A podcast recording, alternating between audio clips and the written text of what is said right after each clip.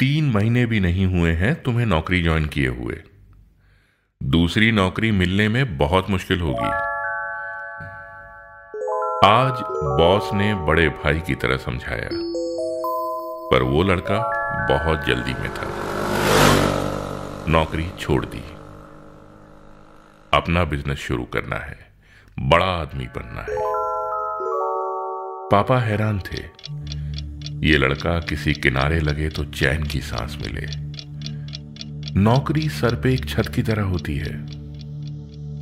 मगर उस लड़के को छत के नीचे किसी गमले में नहीं खेलना है।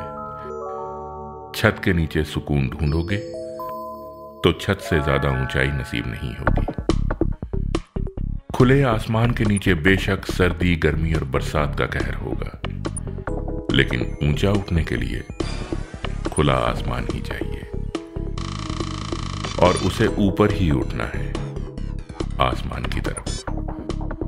कुछ लोग होते हैं थोड़े जिद्दी थोड़े पागल। एक छोटी सी जगह किराए पर लेकर बिज़नेस शुरू किया। न ढंग की टेबल, न आरामदेह कुर्सी, पर उसे चैन से बैठना तो था नहीं। कुछ महीने मुश्किल से गुजरे। उधार लिए पैसे भी खर्च हो गए। अगर बिज़नेस में कुछ बढ़ा तो सिर्फ़ कर्ज देने वालों की मांग और घर वालों के ताने। वो जानता था, बस एक सिरा हाथ में आ जाए। उस लड़के ने बाज़ार से आधी कीमत पर काम उठा लिया। पापा बोले, नुकसान उठाकर बिज़नेस करेगा तो हो गया बिज़नेस। लड़का जानता था कि कारोबार की दुनिया में घुसने के दरवाजे छोटे होते हैं। थोड़ा झुकना पड़ेगा। लंबी छलांग के लिए पीछे लिए हुए कदम मददगार साबित हुए। पहले काम आया, फिर दाम। जैसे जैसे कारोबार बढ़ा, शक करने वाले भी बड़े यकीन से कहने लगे। हमें पहले से ही पता था कि तू कामयाब होगा।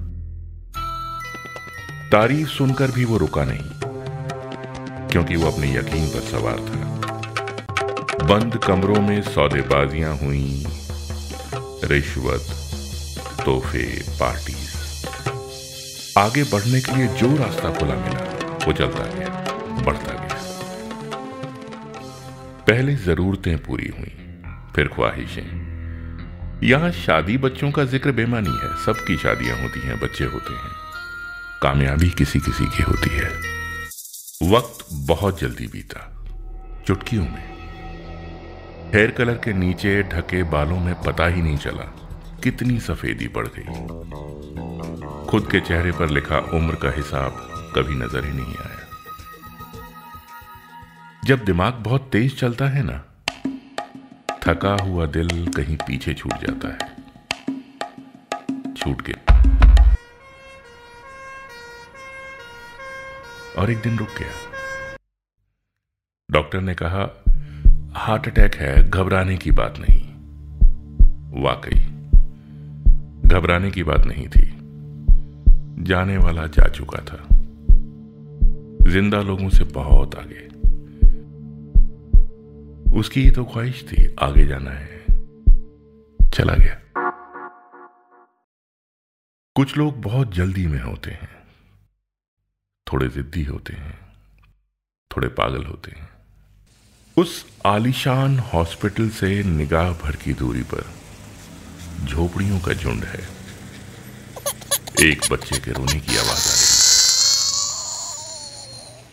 एक मजदूर खुश है। उसके यहाँ बेटा हुआ है।